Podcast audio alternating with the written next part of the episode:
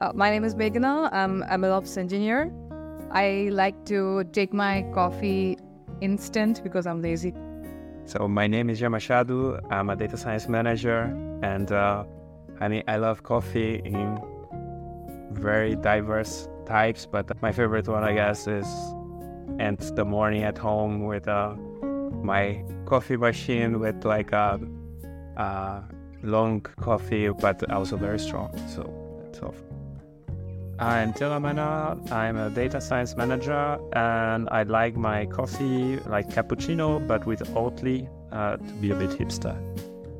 Uh, my name is Olivia Houghton. I'm a machine learning operations engineer. Uh, my favorite way to drink coffee is to drink hot chocolate, but pretend I'm drinking like really bitter coffee and go, ooh, oh, I'm so tough. Uh, but yeah.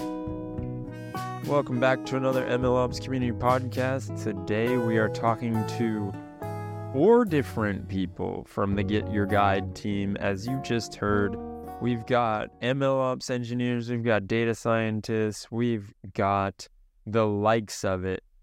And I thoroughly enjoyed talking with this team because they are so transparent about how they built their ML platform and what they tried to leverage, what they decided they were going to focus on, and why. And it felt to me like they had been through some trials and tribulations, but they're open about talking about it and that is always super useful for the rest of us because we get to learn from their baptism by fire. I know it's not the nicest way to go through it and learn your lessons, but hopefully we don't have to go through it too. So they talked all about what they were focusing on and how the evolution of their ML platform came how they interface with the greater data platform. And I thoroughly enjoyed the conversation because I love going to the Get Your Guide office in Berlin. Shout out to the Berlin chapter of the local MLOps community meetups.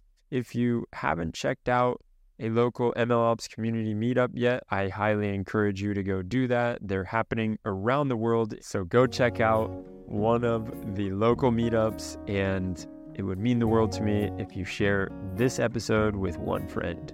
Go ahead and click share. We'll get into this episode.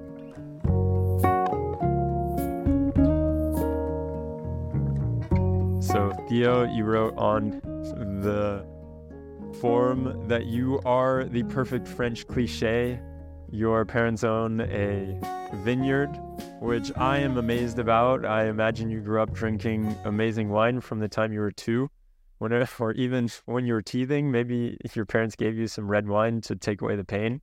And the only reason I think about that is because my daughter right now is teething, and I heard that giving shots of rum is the way to do it uh, so that they sleep. Anyway, man, I'm excited to have everybody from the Get Your Guide team on here, and I think it's probably worth diving into, and I'll start with you, Theo, first, the French cliche himself. What exactly does the Get Your Guide ML platform look like? And how does it integrate with the greater data platform and foundation? Yeah. Uh, hi. So, yeah, maybe first the ML platform. Actually, let's go back to this origin. So, it coming from the uh, kind of uh, retro initiatives about our engineering standards. And actually, it was during COVID times.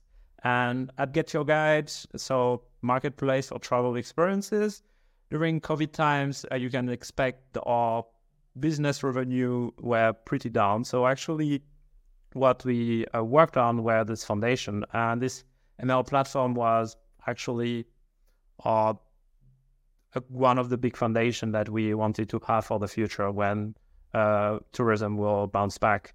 So what uh, what we have basically is uh, ML platform to uh, to be able to operate to quickly launch and uh, operate uh, machine learning uh, systems, or how we call it more specifically data products. And here, I think the main thing that was key for us was having a strong partnership which between a data scientist, uh, myself, uh, and Jean, uh, an engineering, and also we get a, a, strong vision from the upper management on top. Um, so that's give us basically kind of the overall ideas where it come from, and now maybe we can dive in a bit more. Maybe just to complement here, uh, yeah, I think it's very much worth to shout out for Mathieu Bastien, our kind of a manager that uh, has been sponsoring this uh, initiative since the beginning. And we know that is very challenging for management for like bet on something so long term. And uh, uh, but uh, here we see like yeah, since COVID times that this had been flourishing and many of new iterations, and we learn and we make so much better machine learning production out of this project. So we should probably maybe rewind just a little bit because you all are working at Get Your Guide. And for those that aren't familiar with Get Your Guide, as you mentioned, Theo, it is a marketplace for guides to offer tours, any kind of tours. I would imagine travel experiences. So you can think uh, in, indeed of guided tours, but also museum entrance ticket or day trips also will count. Or things like uh, food tour will be also the kind of things, or bar, bar crawling is also the type of thing that we uh, propose on our uh, platform.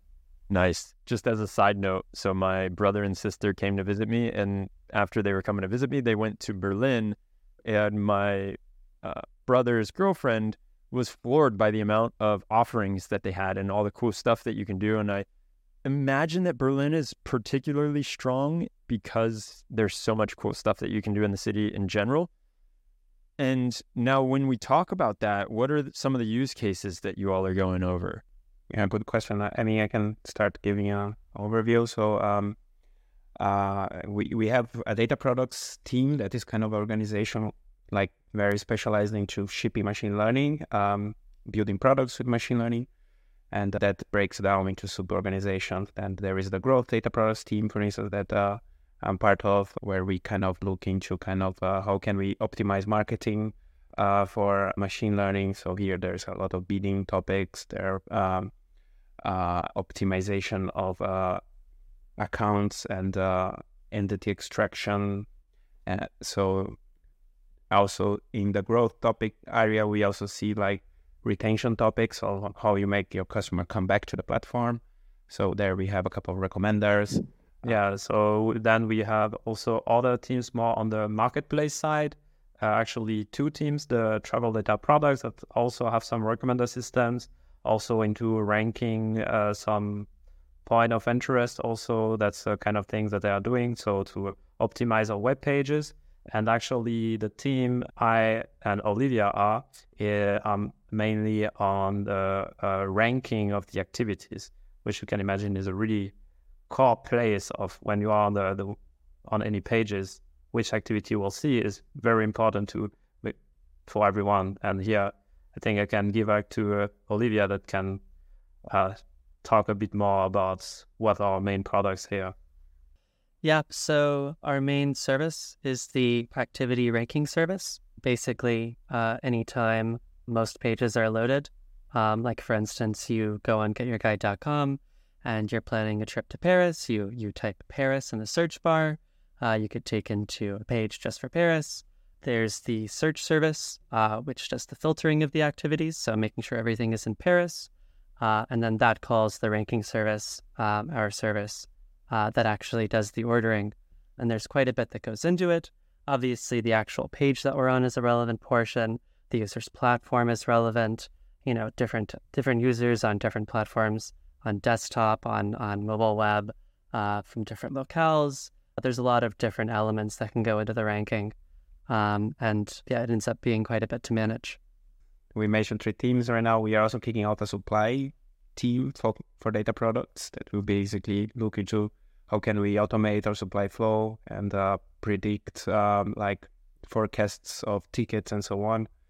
And for supporting all these teams, there's also the machine learning platform team where uh, Meghana can um, speak more about. Since the time I joined, which was not too long, uh, beginning of the year, and um, yeah, when I joined, there was a lot of emphasis on people wanting to really observe their uh, models uh, and having the capability to debug it and uh, this was a shift that was uh, that happened in Get Your Guide, which was more like on a retro base where people ran into issues uh, and every team had their own own way of recording metrics and the, with no standardized way of uh, judging how a model uh, performs.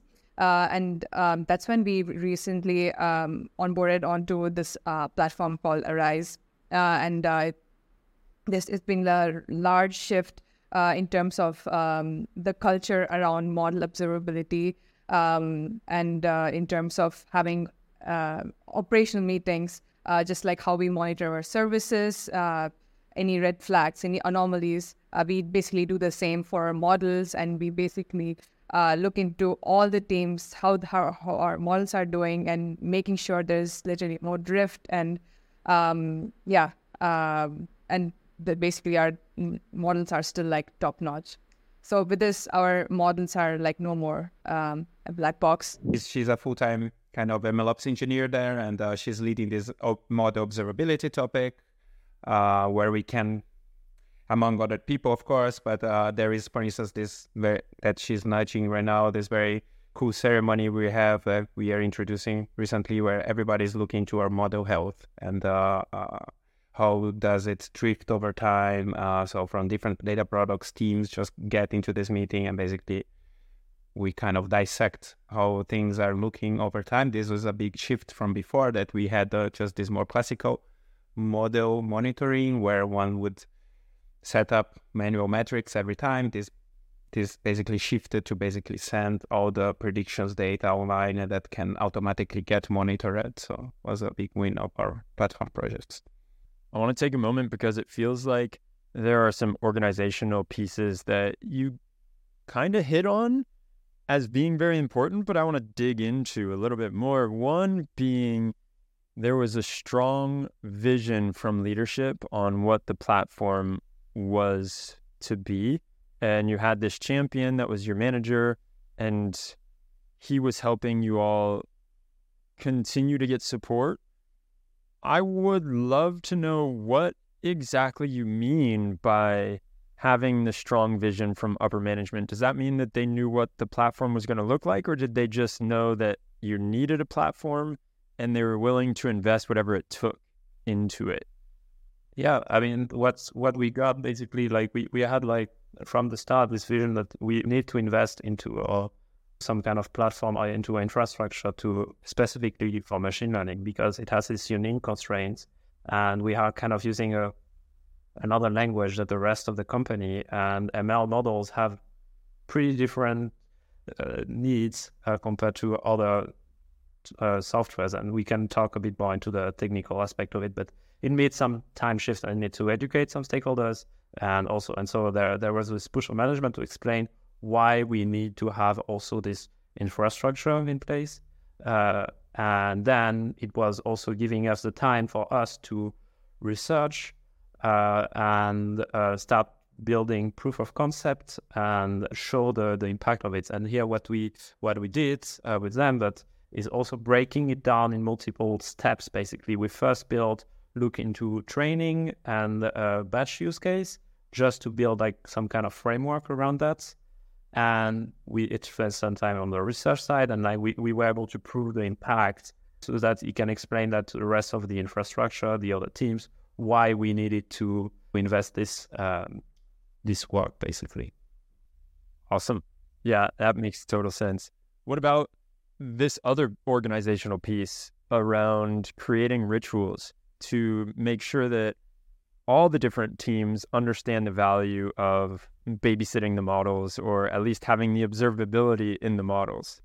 The rituals are not only for um, the models. So we have um, other, apart from the rituals, we also have dashboards where uh, we can uh, track our best practices around engineering. Uh, that's one part, uh, the best practices around engineering for data products.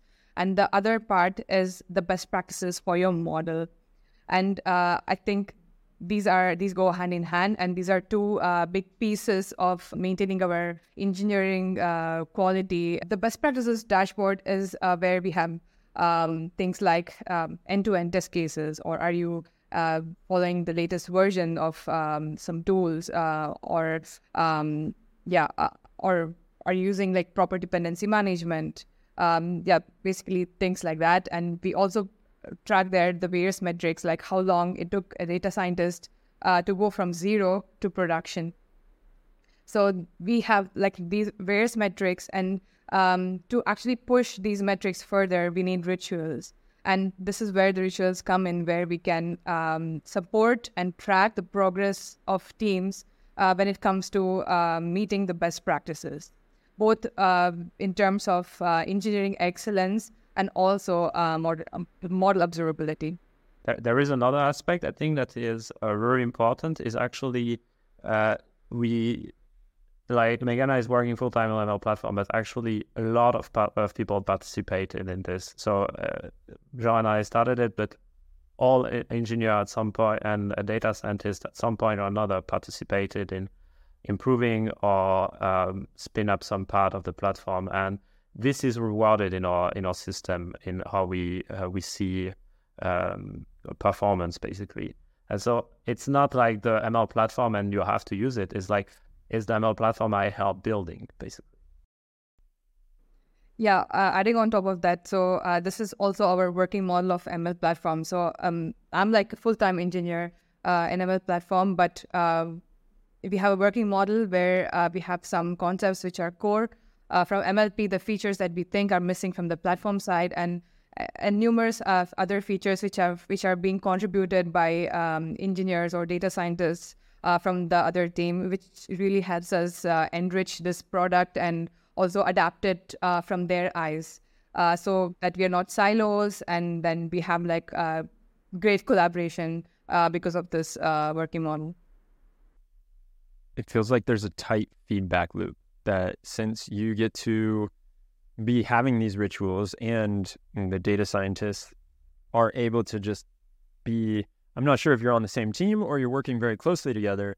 It's you're able to give feedback on what can be improved, and then you can add that to the next sprint if it is prior to prioritized, and then uh, go and execute on it.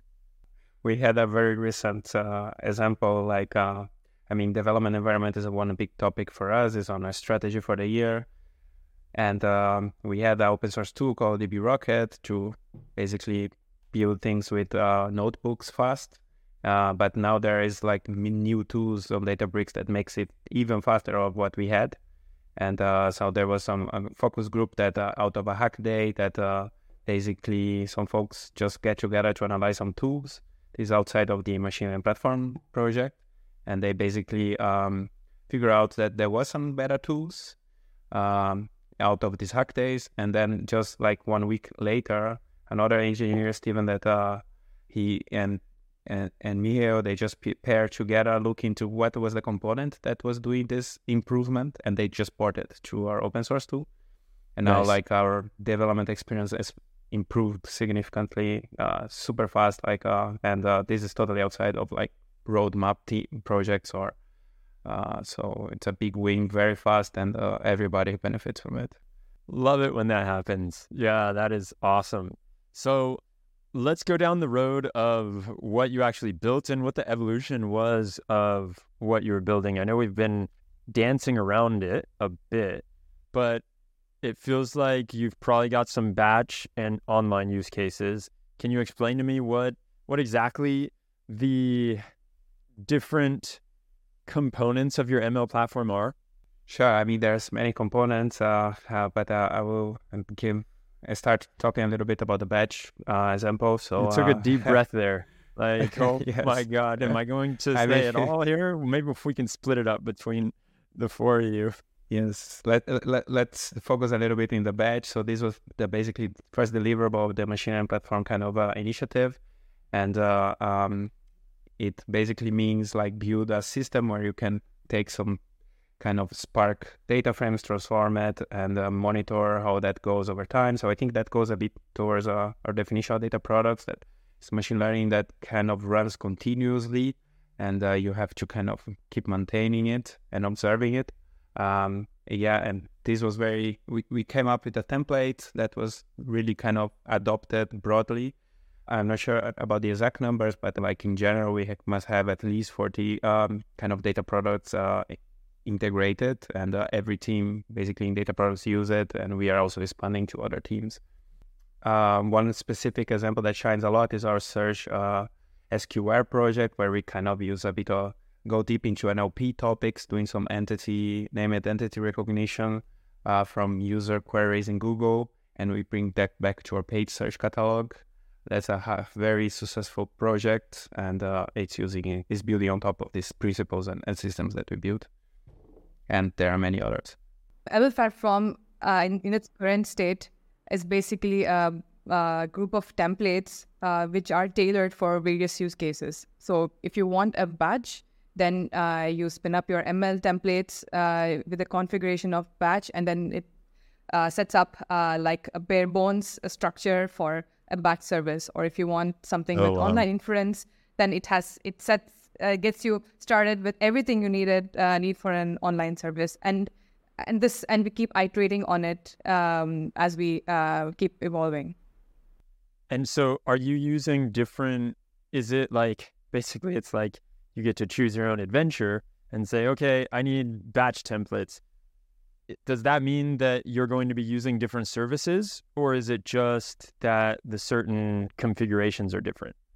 So uh, the only thing right now that differenti- differentiates between batch and online is that you you don't in uh, online services you have an endpoint that you can call uh, like with an API request, but a batch job that make uh, that it misses that a batch job is mostly uh, like a Databricks uh, run or a Spark job, which is uh, which runs asynchronously um, over long periods of time, and we don't need the response immediately. And the online inference um, is built with more tools around like BentoML, uh, so that now we have like an API like structure um, for it. Um, yeah. So again, you you choose your services um, based on uh, the service, uh, based on the type of service you want to build.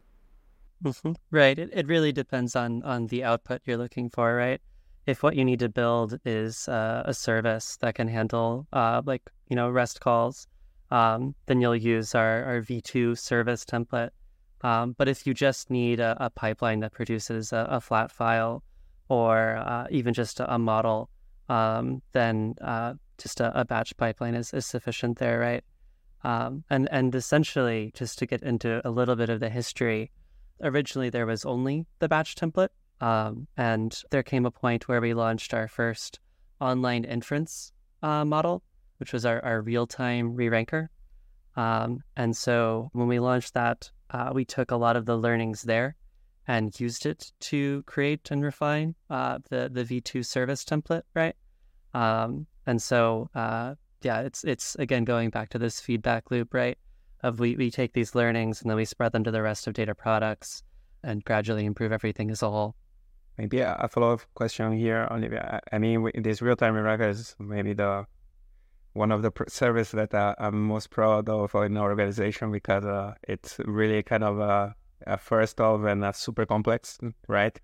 Um, and we've been iterating to it a lot. Maybe you can speak a little bit on how many experiments we run already Oh gosh. Um, in, in, total, I, I don't have that number, but our current pace is is quite fast.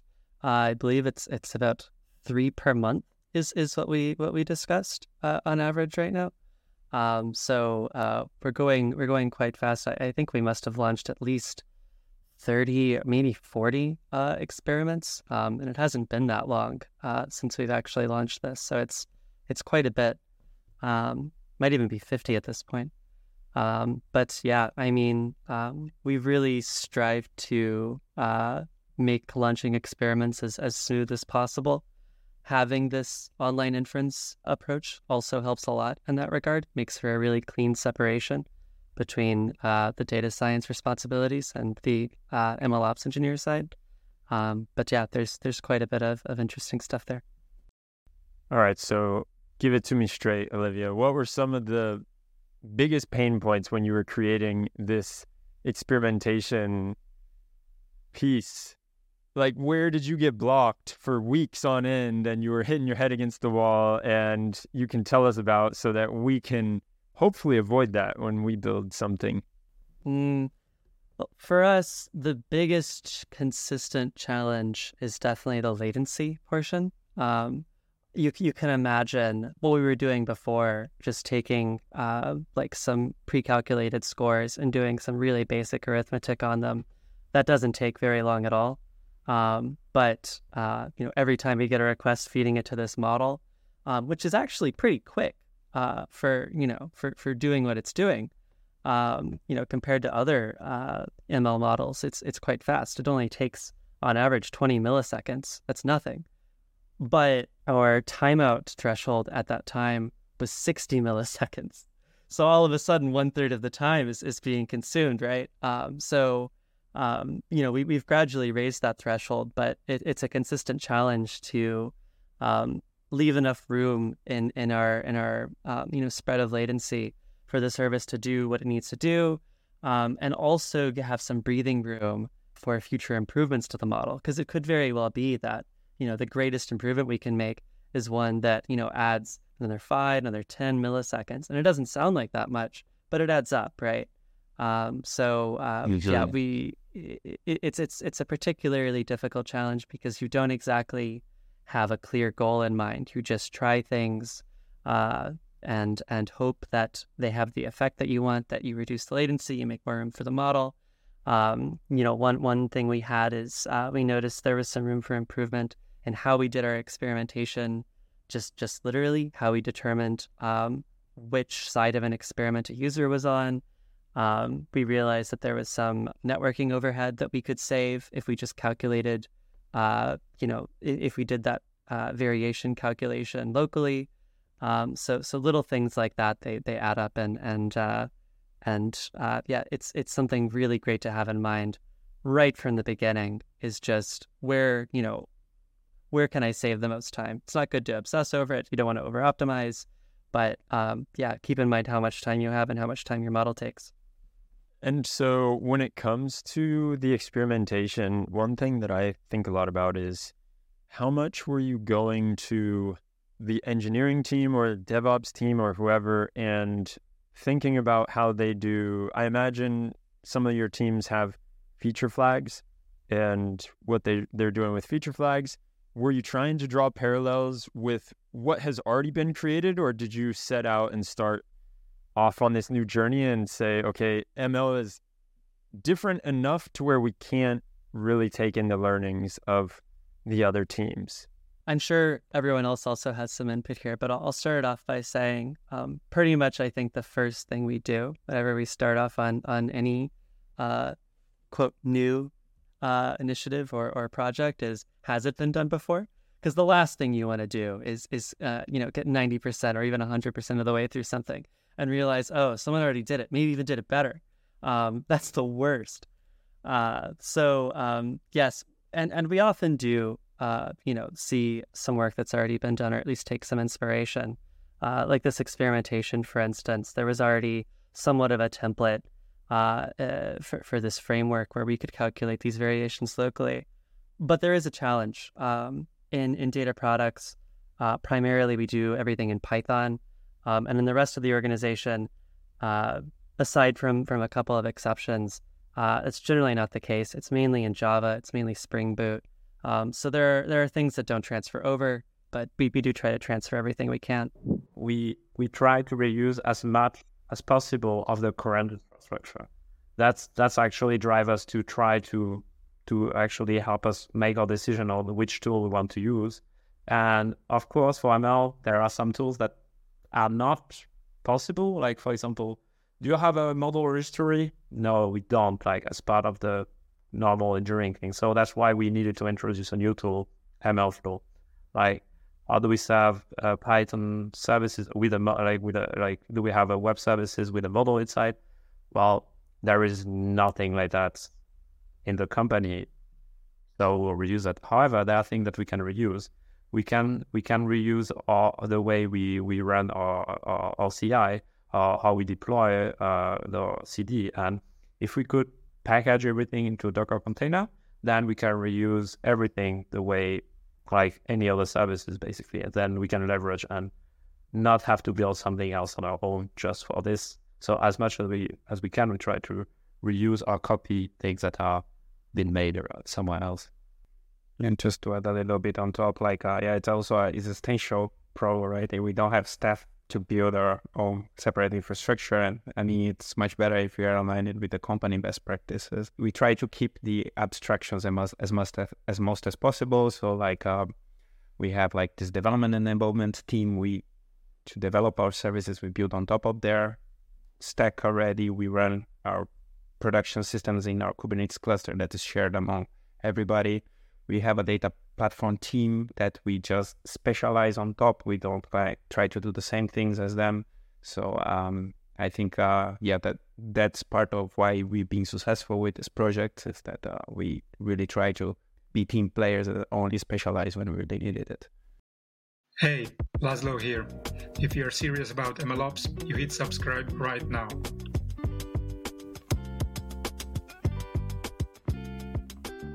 Yeah, I feel like when you talk about the data platform team, I've really been seeing something, and I'll try and explain how I see it in my head, but inevitably it's not going to be as eloquently as I see it in my head.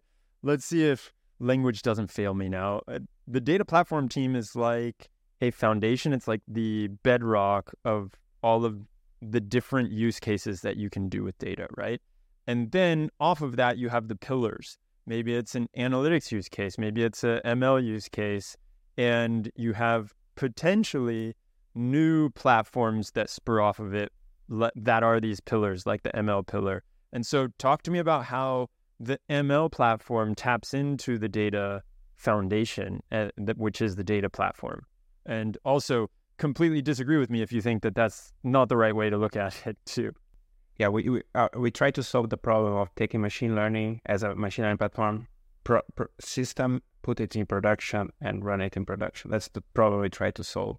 Our data platform team is so much bigger than that, right? They have to connect our events, they have to make sure our data is in the right place, and so on. We also need clean data, but uh, I mean, we and here also Olivia for sure can can, can chime in. Like we are into discussions where at the moment like oh data platform has a tool for observability and we need also like data observability. Uh, they have a tool for that so how can we make sure that our use cases are integrated? That's something we would like to have.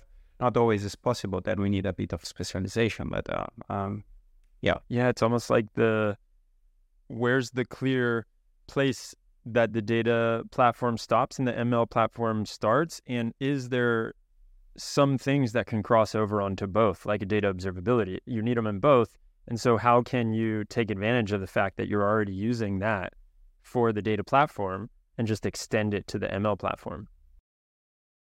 Yeah, I think it kind of, um, I don't know, the way I think about it is sort of like breadth versus depth, right?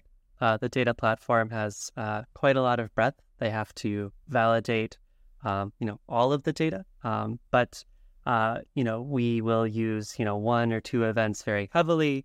Um, you know, we have some very specific use case where we need some specific field to have some specific value in the right cases.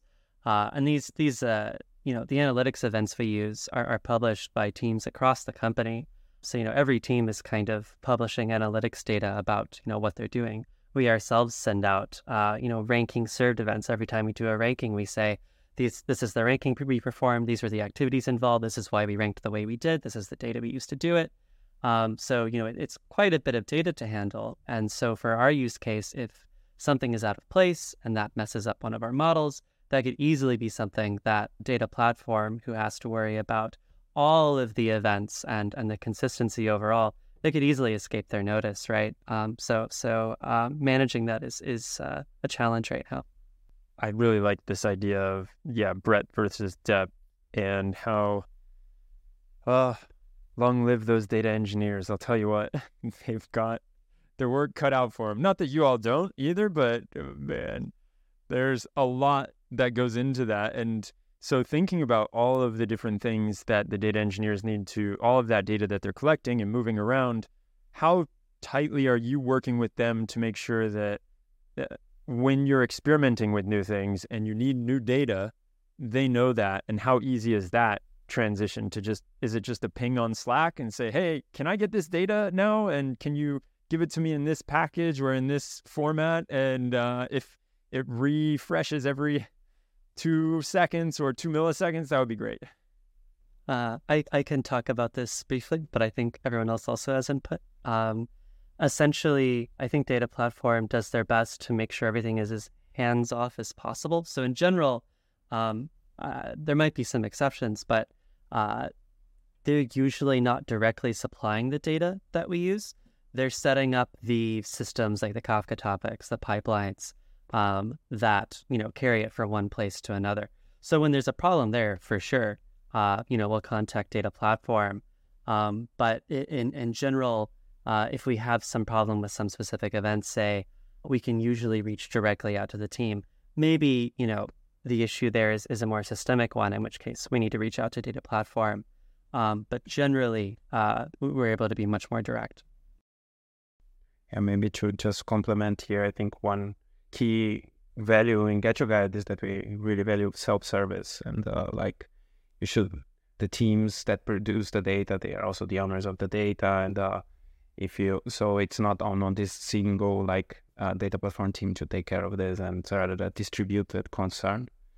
But rather but i would ne- nevertheless also like us to focus a little bit in data testing which is something we developed uh, which i also very happy about and uh, proud of because i don't think it's something that we're seeing a lot in the industry still, and it's the idea that we want to share with you. Just uh, real quick to clarify, when you say data testing, you're talking about the data that you are getting from the data platform or these Kafka streams that Olivia was mentioning, and just you're checking to make sure that everything is green and flowers and tie dye and all that good stuff.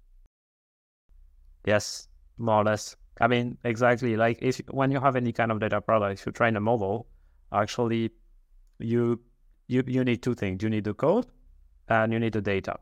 And actually, if you look at software, like everyone agrees, you should test your code. That's good practices. But for machine learning, I think not. It's not as clear. Like people say, yeah, should test your code, but I mean, your final product depends on the code, and but it also depends on the data. So I think that's what we we we say. You should also test your data the same way you test your code, because otherwise, you will end up with a bad product, like, and then you will you will have bad recommendation, bad predictions. So here, like, that, we we looked into tools to help us how we could basically test our data. So there is some open source tool like Great Expectations, yeah, uh, but also where we needed to to figure out a ways how do we want to also integrate that as part of our development process. So to to have a good way to know when we change something in the code, how will that interact with the data that we have to make sure that it will it makes sense. And if we are making a wrong join, they are technically right in in the code, but if the join now makes that we have no row output, so your model is trained on no rows, you have a problem and you should also check that in some way with some production data.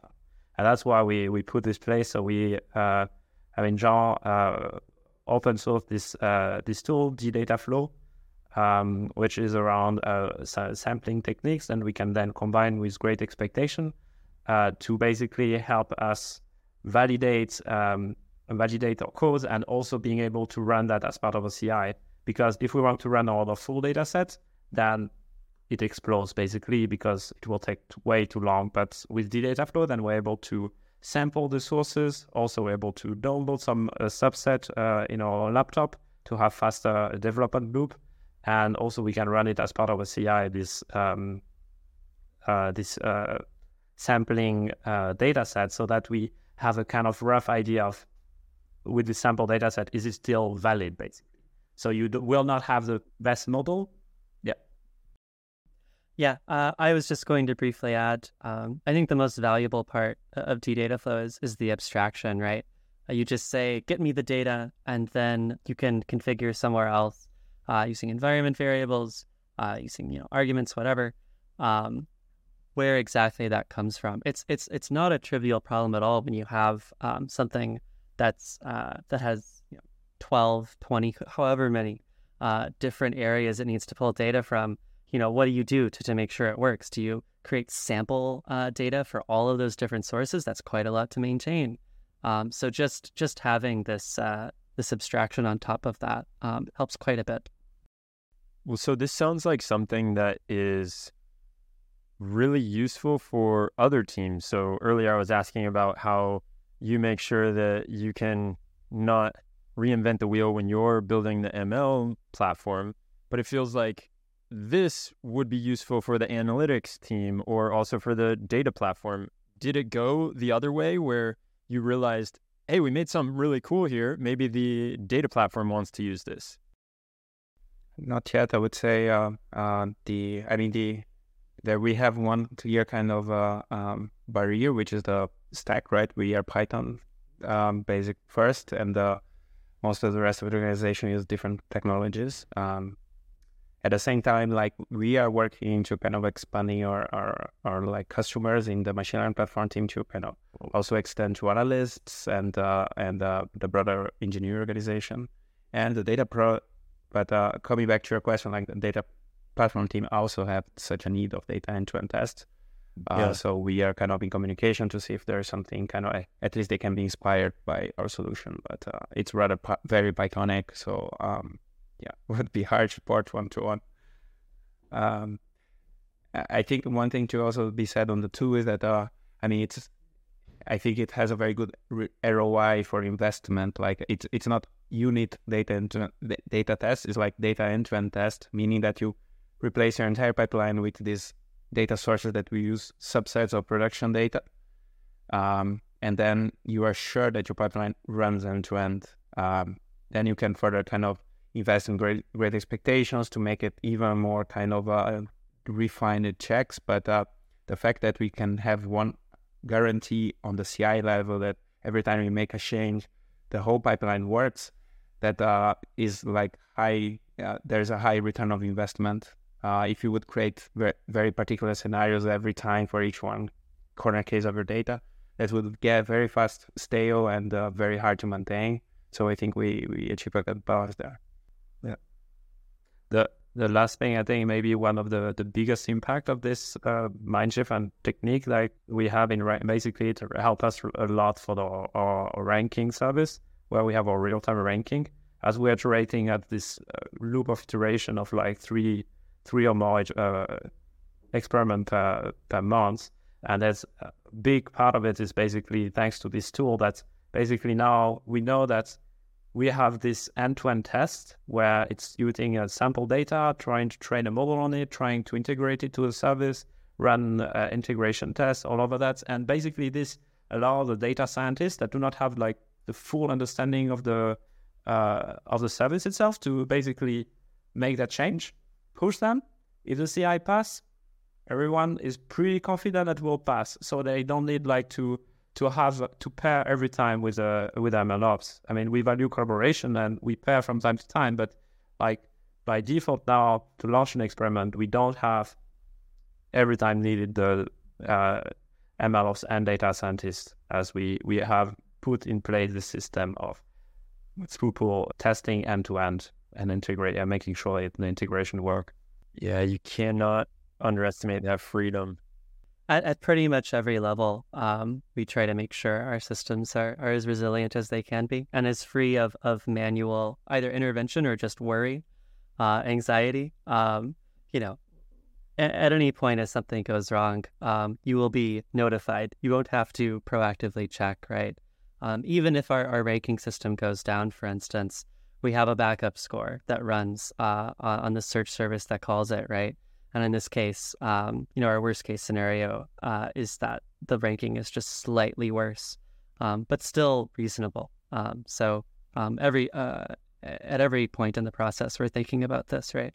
That's awesome. Yeah, uh, makes it a lot easier to sleep at night. I'm sure. So yeah, that helps. yes, I guess with data science, it's you can really do this, right? That you have or let's say we are in a very privileged domain. We are talking about travel, where if things break, they kind of is not a natural disaster or something like this. But uh, uh, at the same time, with data science, you can do a lot for kind of it's usually optimization. So you can have a resilient fallback, and then you cannot do on call on the weekend in many use cases. That's in the case for the real time ranker, and uh, I mean there are others. So uh, I think being in this domain is also very good because you can also like experiment more and and uh, uh, yeah learn from putting things in production and so on. Yeah, that's true. That's a whole different way of looking at it. Is that you're more able to take chances because you know that if it passes, you're more secure.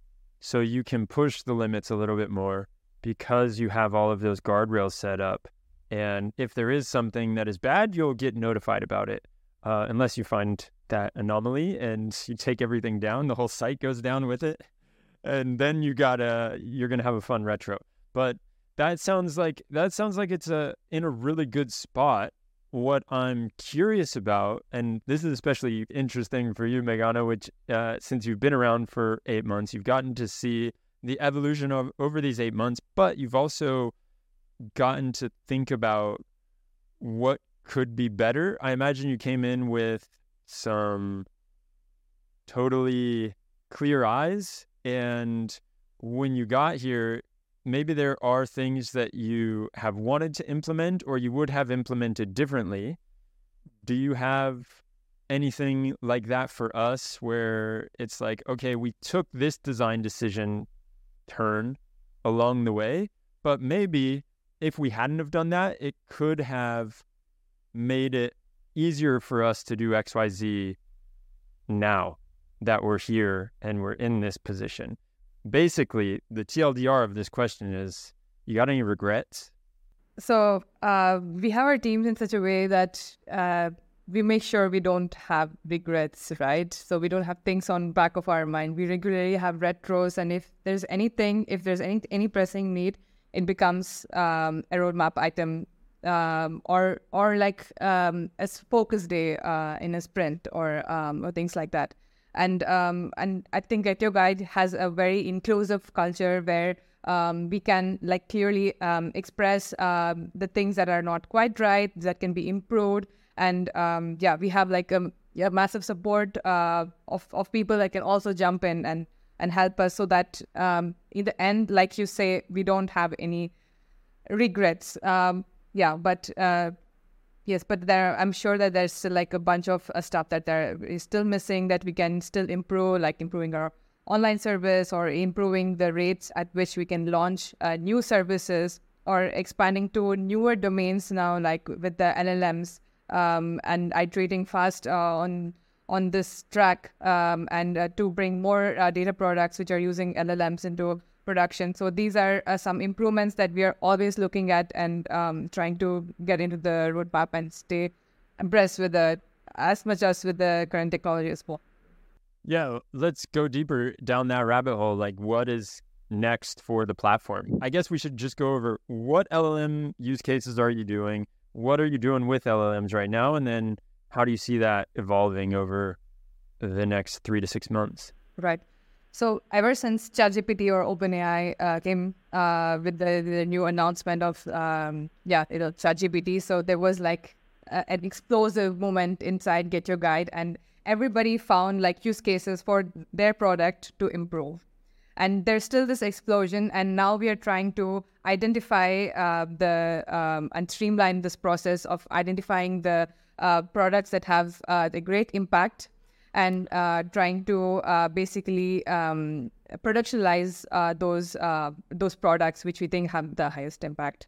And um, so, so right now we're still in this iteration where we are trying to um, get requirements uh, for people who want to do this, and we are working with the uh, the data scientists. For example, um, we worked on unwanted content detection for uh, the search queries. So we don't want a search query being triggered for um, uh, for uh, search query terms which are really not uh, ethical.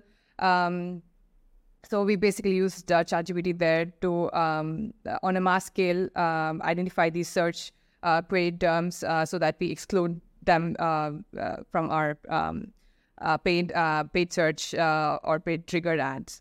Um, and this was like a success story, and we had like like a great uplift in our experiments. Um, and um, but now we want to um, make that quite general for other people because I'm sure like there are also other teams who want to productionalize uh, this kind of a use case. They have like their prompts ready now. They just want to um, like have their product in production. And uh, so we are heading in the direction where one of the use cases is to uh, productionalize this ChatGPT kind of a use case. And on the other hand, uh, we have uh, our data scientist called Stefan, uh, who is trying to uh, do supplier-based onboarding.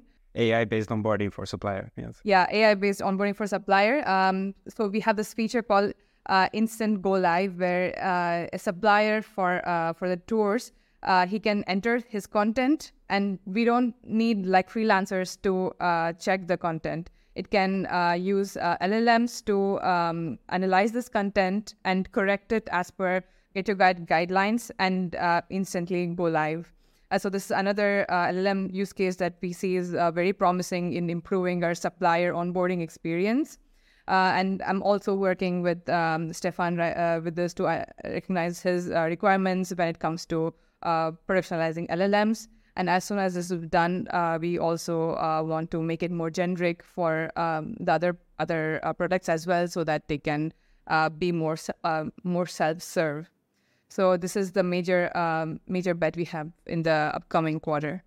Yeah, maybe just to add on that, uh, like uh, uh, we we don't um, we don't feel that we that uh, people don't need to use these templates that we are working on, right? Uh, they can also. I mean, we we want to make it like so good that they feel compelled to, but uh, they should not be blocked for us. So, but what you you, you asked and also um, what is people can do it on themselves, and that's true to a certain extent. But there are some aspects that are also unique of this uh, domain. Like, uh, I mean, it's very easy to create a demo with ChatGPT, but to productionalize it is more challenging. And uh, um, also, like the whole topic of observability on LLMs is like a new field that uh, um, that requires kind of some or like even like just basic things like a cost estimation of running LLMs at scale or like uh, some sort of uh, uh, um, yeah rate limiting for when you're calling out OpenAI. Meghana also working to this how to fine tune rate limiting. So there are tons of topics that uh, from a platform point of view one needs to start working on uh, and uh, but for sure people can get started with their LLM very fast everywhere. Uh, still, we want to make it better. And of course, we have all the things that are also here coming through. Like we also are looking into some internal or external chatbots, uh, for example, with the with Slack integrated with Slack to help us uh, question faster, so that we don't do it. Um, uh, also around the reviews. So there were a lot of uh, other use cases that we're testing. So we see a lot of potential here. Well, so this is the fascinating part for me. It's that the people who are bringing up these use cases, I imagine a lot of them are not data scientists or have nothing to do with the machine learning team. And so they're coming to you and saying, you know what, like I hacked something together with the API over the weekend, and I think it could be really cool if we productionize this. So it feels like you've probably been bombarded with all of those people from your company and you have to figure out some kind of ticketing system on how to integrate all of them in. And again it goes back to this this big question that i have is that you being very python centric eh, jean you kind of were saying well don't let that be a blocker. If somebody wants to get something out there they can and they don't have to use python have you thought about well maybe we need to expand beyond python because so many people that are asking us for use cases are not coming to us in python and they're coming in different languages? Or is that it doesn't even matter it's you've got bigger fish to fry as they say? Yeah i think um, in, in our core group we i mean we at the same time we stimulate people to be kind of more full stack and go and block themselves when they need I think uh, would be kind of a, a, stretch to to kind of invest into supporting new languages uh, for our current kind of team size. Would yeah, at the same yeah. So my tendency would be uh, let's build strong foundations what we have, and when people have use cases that match, they come to us. Uh, and we we have also like for instance a AI interest group where people go and they solve problems together. Um, and I mean, if it's very easy to call ChatGPT and solve a problem, all the power to the people. And like let let's do that. Uh, let's not be a blocker here. I think uh, there will be some use cases that we really want to use our tooling set because we want to observe things. We want to uh, control for uh, constraints that we have and those might fit our platform. But uh, uh, yeah, I mean, I guess the future will be very diverse, and we want basically accommodate on it. That's my. I imagine your DevSecOps team has got to love that AI uh, study group or whatever it is, uh, use case group, because I am guessing they come up with a lot of ideas, and then the DevSecOps team is just like, "Wait, what? You're gonna do you're going to take what data and give it to who and where? And hold on a minute.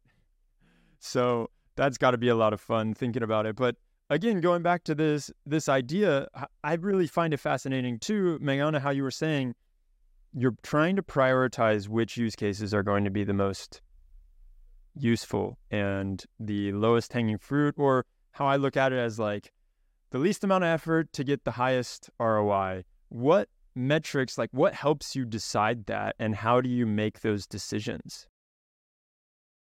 Yeah, so this decision is not made by me alone, right? So we still have our management, we still have our managers who have their business metrics um, in place. Uh, maybe Jean, you can uh, expand on um, on those metrics, what they are. Uh, but yeah, in the end, we um, it's it's a guided effort by our managers and our our mentors to um, yeah suggest uh, like projects which can help help us grow and the help the organize organization grow in terms of impact. Yeah, so um, it's basically not me deciding this, so it's uh, probably me like suggesting. Uh, but yeah, uh, again, it's like it's a guided in this roadmap, a discussion with all our managers and with the organization. Uh, we are aligned. Maybe just add to that, like uh, there is, yeah, it's a continual conversation MLP, I think over time we kind of narrow down to some strategic pillars that we want to invest on, like uh, increasing the amount of data processing production. One part of by uh, one part of that is onboarding new kind of parts of the organization, reduce the the operational costs of running the, them. Uh, also, by increasing the adoption, we have to do a lot of work into kind of reducing um, the onboarding costs, so documentation and making sure that everything is in place uh, development environment. So I think these metrics for MLP make a lot of sense. Then uh, another thing that came rushing was LLMs, and then that has to be in the roadmap, and we have to work on this and build an opinion and, and, and build solutions. So, uh, but it, it's very nuanced. I think the the best outcomes, nevertheless, came out of a reaction to a need on our data products team. So, like for instance, data end-to-end tests we were feeling the the the pain point again and again, and then we decided to act together and uh, solve the problem, and uh, that was really appreciated. So, yeah, um, it, so I would say it's very dynamic, uh, but uh, once we have a goal, we write, we go drive it through the kind of finishing line, uh, and uh, yeah.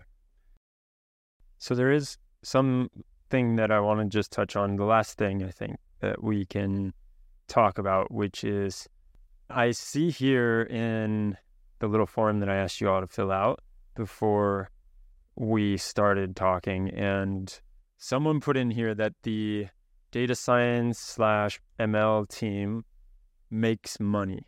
Oh, I wrote that as well. Uh, I mean, uh, yeah, that's what that's what, uh, why our organization exists, right? We believe that we can add a lot of value to a project uh, any our organization like data products within Get Your Guide because by making intelligent uh, data-based decisions, and uh, I mean we, and at the scale that we are, that right now is like pretty kind of uh, feasible, and uh, as part of yeah the machine learning platform team, I feel that there we can help basically to get those things fast into production, and then there is an and huge topic about what to build, and uh, with our product managers and so on but uh, yeah, I mean, uh, I'm pretty happy where we stand and the whole progress we did with uh, yeah.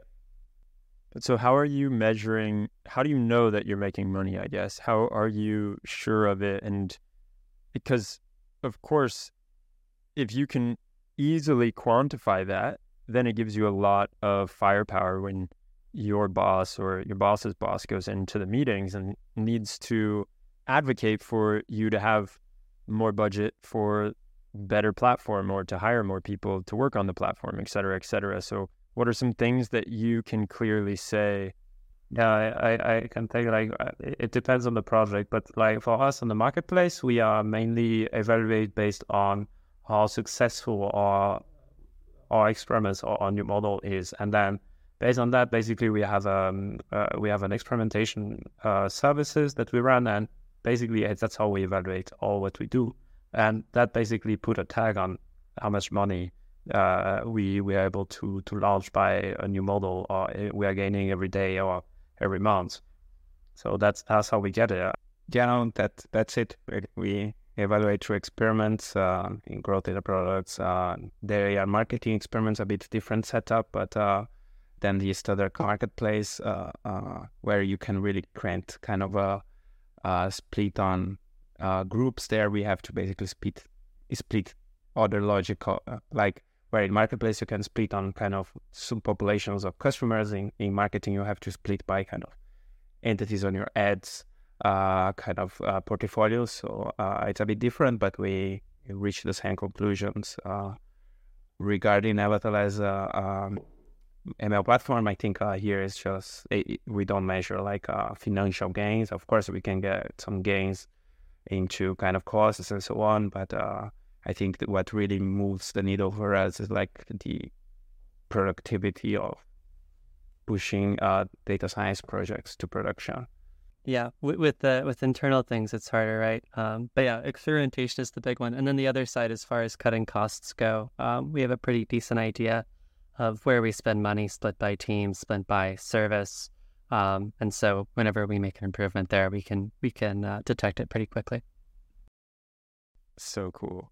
Well, it seems like you all have spent a considerable amount of time building out the platform and a lot of thought and really learning, iterating, and executing on a level that I love to see because it is not uh, the baby steps anymore. It feels like it's quite mature. And so I appreciate you coming on here, telling us all about it.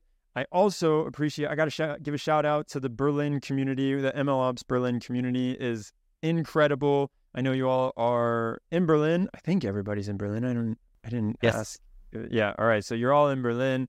And I know Theo and Jean, you are heavily active in the MLOps community Berlin chapter. So I thank you for that because I get to reap the benefits. I get to use it as an excuse to go to Berlin and enjoy the local meetups that you all organize and I uh, am I'm thankful for that. And uh, uh, also, like I would like to shout out that I mean, Get we do a lot of community work. Like Theo has been organizing PyData also, and it's great to. I think the best outcomes happen when we kind of get these communities together, and uh, yeah, so really happy with uh, all of that. And we also as Get took a lot from the me podcast, right? Uh, even like the MLOps engineer role. This is a, kind of something that came out of after making this term getting kind of consolidated and that helps i mean i think to a big part was due to the work you've been doing here with uh, the meetup and so on. So with uh, sorry the the website the community the slack channel everything. I love hearing that. That's music to my ears. Well thank you all. I think we'll end it there